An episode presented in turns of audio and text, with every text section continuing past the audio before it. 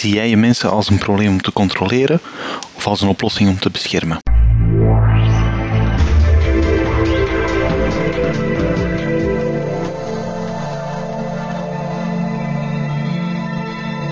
Safety Monkey Podcast, Brainbox. Timothy hier. Vandaag gaan we een reeks over HOP of Human and Organizational Performance starten. In de komende weken nemen we jullie mee in de principes van HOP en waarom dit zo anders is dan het traditionele gedragsveranderingenverhaal.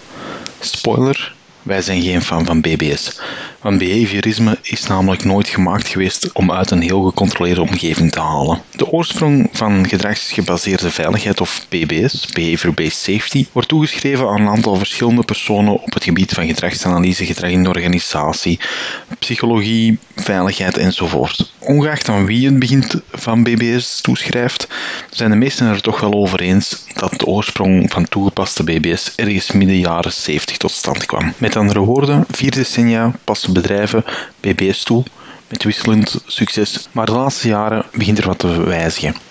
De aandacht begint weg te gaan van het focussen op het gedrag van de werknemers naar het accepteren van het feit dat werknemers vatbaar zijn voor fouten. Management is al te lang geobsedeerd door onveilig gedrag van werknemers.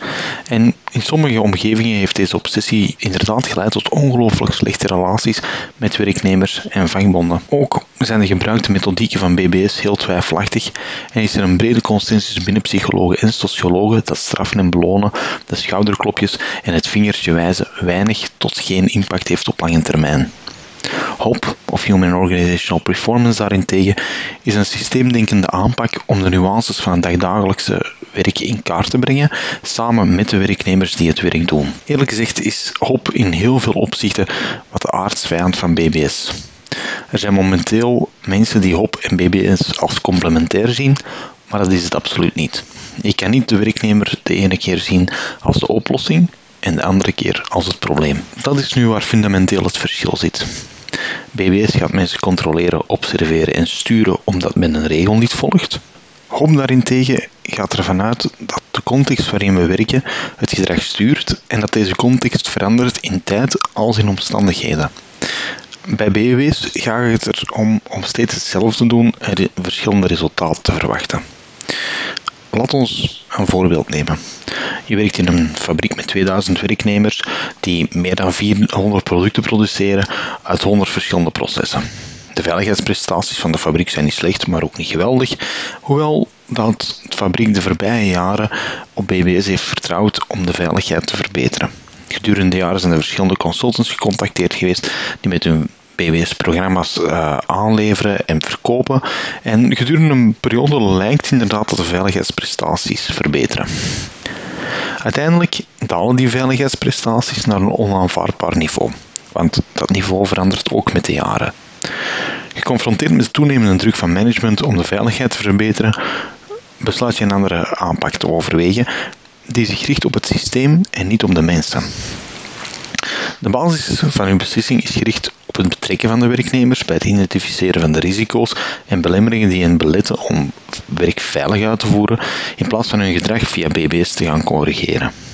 Je kijkt samen met hen naar work is done, in plaats van naar work is imagined.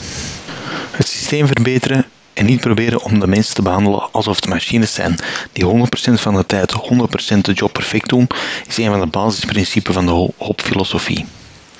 Bij HOP gaat het erom mensen, installaties en producten te beschermen tegen menselijke fouten, maar HOP begint vooral vanuit een besef dat menselijke fouten deel uitmaken van ja, de menselijke toestand en dat die dan ook onvermijdelijk zijn.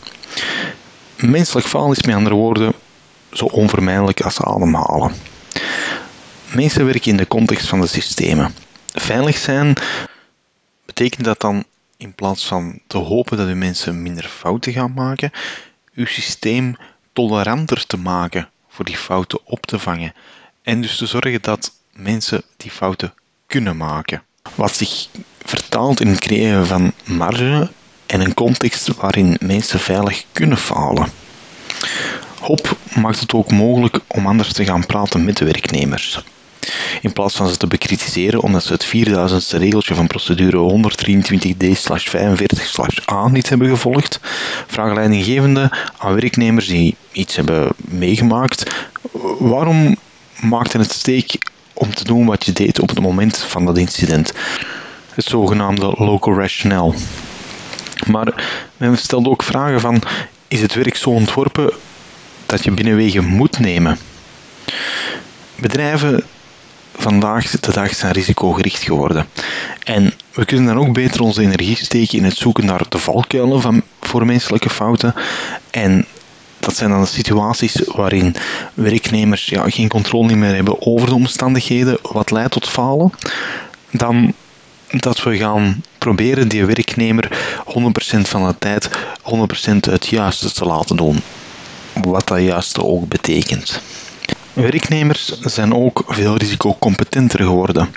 En daardoor improviseert vaak een werknemer om het werk gedaan te krijgen op de tijd dat hij of zij ervoor krijgt. En dat improviseren is zowel een deel van falen als van succes. Want het is de uitkomst die bepaalt wat succes en falen is, en niet zozeer de acties die er tot hebben geleid. Het begrijpen mensen naar oplossingen zoeken en de dagdagelijkse nuances proberen te begrijpen en toch hun job goed doen, is een integraal onderdeel van een hoopfilosofie. In de volgende podcast gaan we verder in op die principes van die hoopfilosofie en wat de kapstokken zijn waarmee jij aan de, aan de slag kan. Vertel het door aan je collega's en vrienden, abonneer je, blijf nieuwsgierig, stel al zijn vraag en tot de volgende podcast.